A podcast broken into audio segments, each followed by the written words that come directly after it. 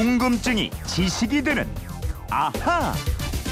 네, 재미있게 듣다 보면 상식이 쌓이는 코너입니다. 궁금증이 지식이 되는 아하. 오늘은 민자영 리포터가 또 저희 제작진 SNS로 글을 올렸는데 에, 집안 어르신들이 친척을 만나면 우리는 한 집안이다. 일가 친척이다 이러는데요. 어디까지가 일가 친척인가요? 그리고 사촌이라든가 같은 데 이름에 똑같이 들어가는 돌림자는 누가 정했고 어떤 원리로 돌아가는지 알려주세요.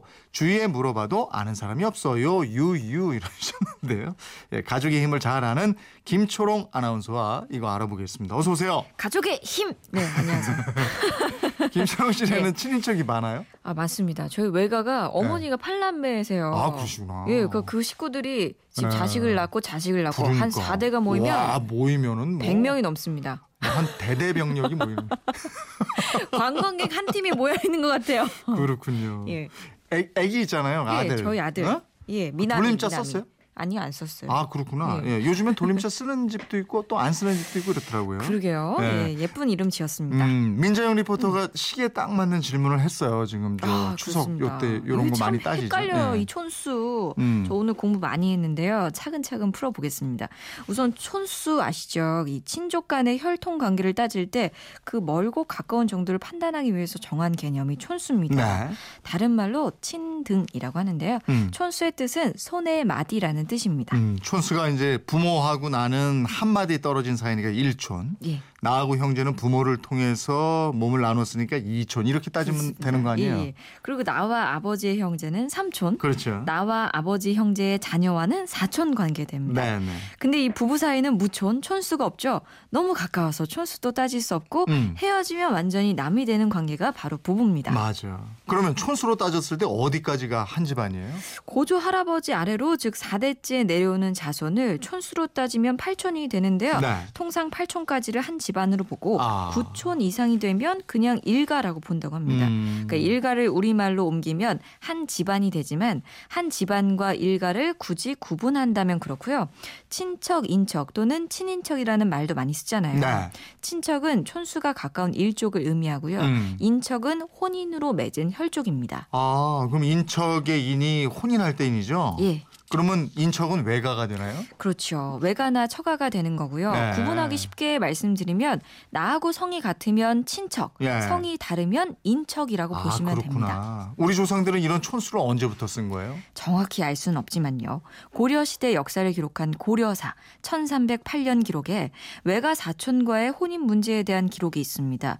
따라서 늦어도 1300년대 초반 이전에 친척 관계를 촌수로 표시하기 시작했다고 볼 수도 있겠고요. 네. 또 고려 시대에 있었던 상피 제도라는 것 기억하시나요? 그 상피 제도가 그 예. 친척 관계 사람은 같은 지역이나 관청에 근무하지 못하게 예, 맞습니다. 그거, 그거 죠? 예, 예. 그러니까 그런 제도를 시행했다는 게 친척 간의 촌수를 따졌다는 거 아니겠어요? 음. 이 상피 제도의 적용 범위는 본가 외가에서는 사촌까지, 처가에서는 삼촌과 삼촌의 배우자까지를 적용했으니까요. 아, 그렇군요.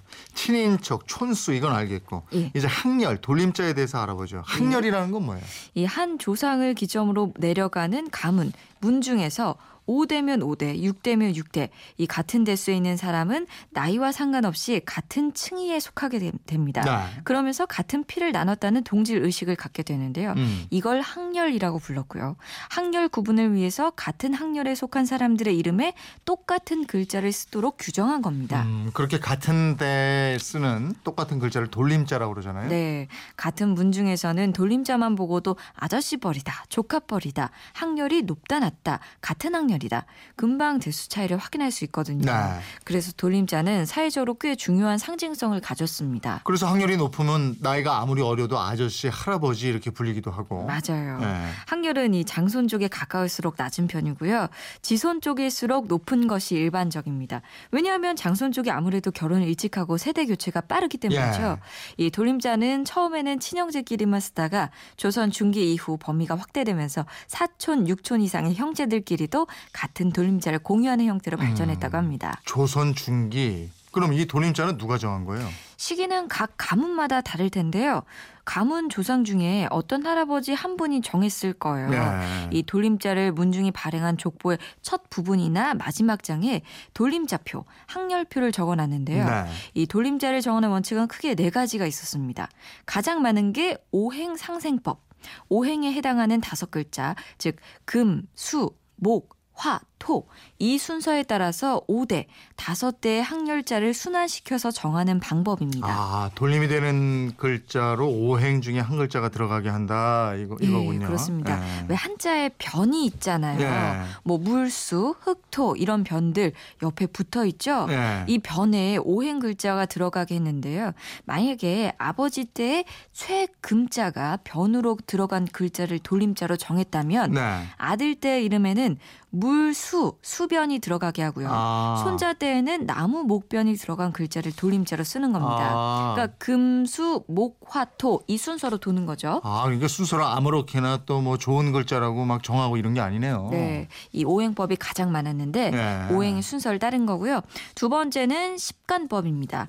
십간을 나타내는 갑을병정 무기경신 임계 이 한자가 순서대로 들어가는 돌림자를 정하는 집안도 있었고요. 네. 세 번째는 수교법이라 그래서 숫자를 나타내는 1, 2, 3, 4, 5 같은 이 글자의 일부를 포함한 한자를 썼습니다. 네. 또 유교에서 강조하는 다섯 가지 덕목 인, 의, 예, 지, 신 이걸 오상이라고 했는데 네. 이 글자들을 사용하기도 했습니다. 그러니까 돌림자에 딱 한 가지 원칙만 있는 게 아니고 이게 또 여러 가지가 있네요. 네, 뭐 어떤 방식으로 하든 각 가문에 맞게 하면 되는데요.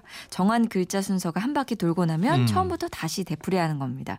그러나 조상 중에 한 분이 사용한 글자는 되풀이하지 않는 것이 원칙이었다고 합니다. 그렇 군요. 과거에는 뭐 돌림자 많이 썼습니다만은 저도 예. 돌림자 이렇게 쓰고 있는데 어, 지금 이거 초롱시댁처럼 맞아요. 자녀에게 돌림자 안 쓰는 경우도 많고요. 예쁜 이름 많잖아요. 예, 예. 그래도 항렬과 돌림자의 원칙이 어떻게 돼 있는지 이건 상식적으로 알아두면 또 좋겠어요. 그렇습니다. 예, 그리고 이번 추석에 같은 돌림자나 또 다른 돌림자의 친척 만나게 될 텐데 우리 집 돌림자는 어떤 방식으로 정해졌는지 이걸 알아보면은 더 확실하게 이해가 되지 않을까 싶고 뭐 재미도 있을 것 같고요. 예. 민자영 리포터 궁금 증 풀리셨어요? 네, 이렇게 불쑥불쑥 궁금증이 튀어나오면 어떻게 하면 돼요? 그건 이렇습니다. 인터넷 게시판 MC 미니 휴대폰 문자 샵 8001번으로 문자 주시면 됩니다.